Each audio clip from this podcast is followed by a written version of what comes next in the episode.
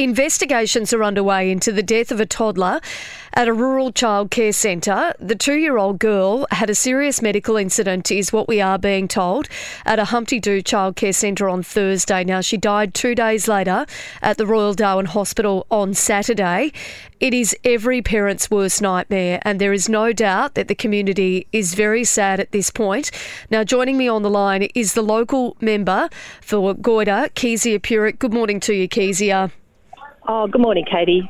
Kezia, as I said, uh, it is an absolutely tragic situation. How are people in the rural area going right now? Well, it is definitely a tragic situation. I mean, it's a, the loss of a little girl, um, you know, just on two years old, and, and there is no doubt that the family and her friends and loved ones, indeed the whole community, particularly the, the childcare centre, uh, are just shocked and they, they would be grieving. And what the Humpty Doo community is a very nice, uh, not necessarily close knit, but when things go wrong and people need support, they come out. Mm. Um, and that's what's happening now. And no one knows what happened apart from the fact, you know, the little life, life has been lost.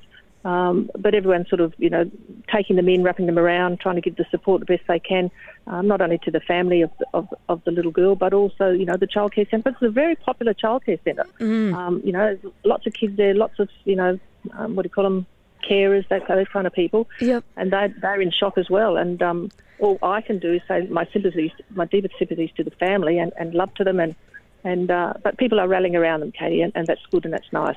Yeah, I mean that is absolutely uh, what you know what you'd find any community would do. But I know that out in the rural area, it is um, it's something that you know that I'm not surprised that they are doing because, as you said, it may not be sort of tight knit all the time, but when something really tragic like this happens, that is when you yeah, see people, a community pull together.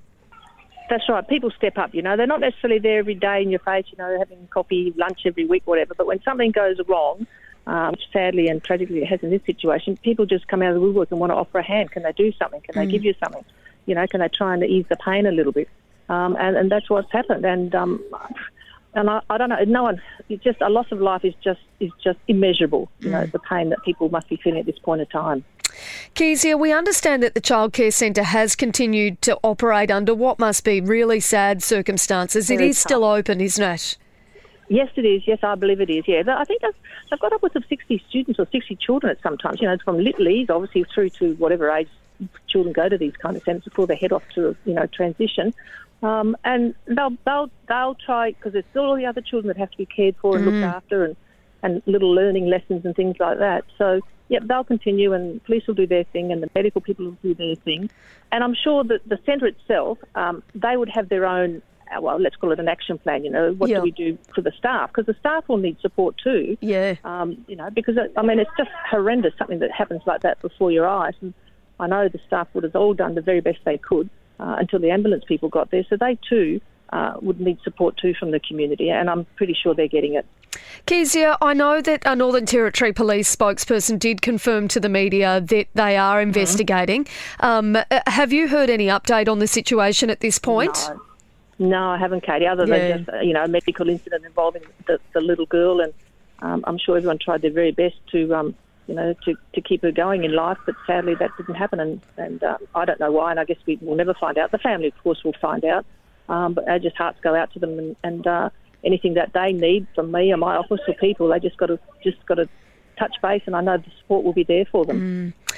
Well, Kezia Purick, you're spot on. Sad. You know, it is. It's so very sad. Now, thoughts and prayers go out to that family yes, and to, to everybody impacted.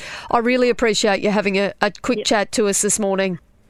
No worries, Katie. Thank you. Thanks very much.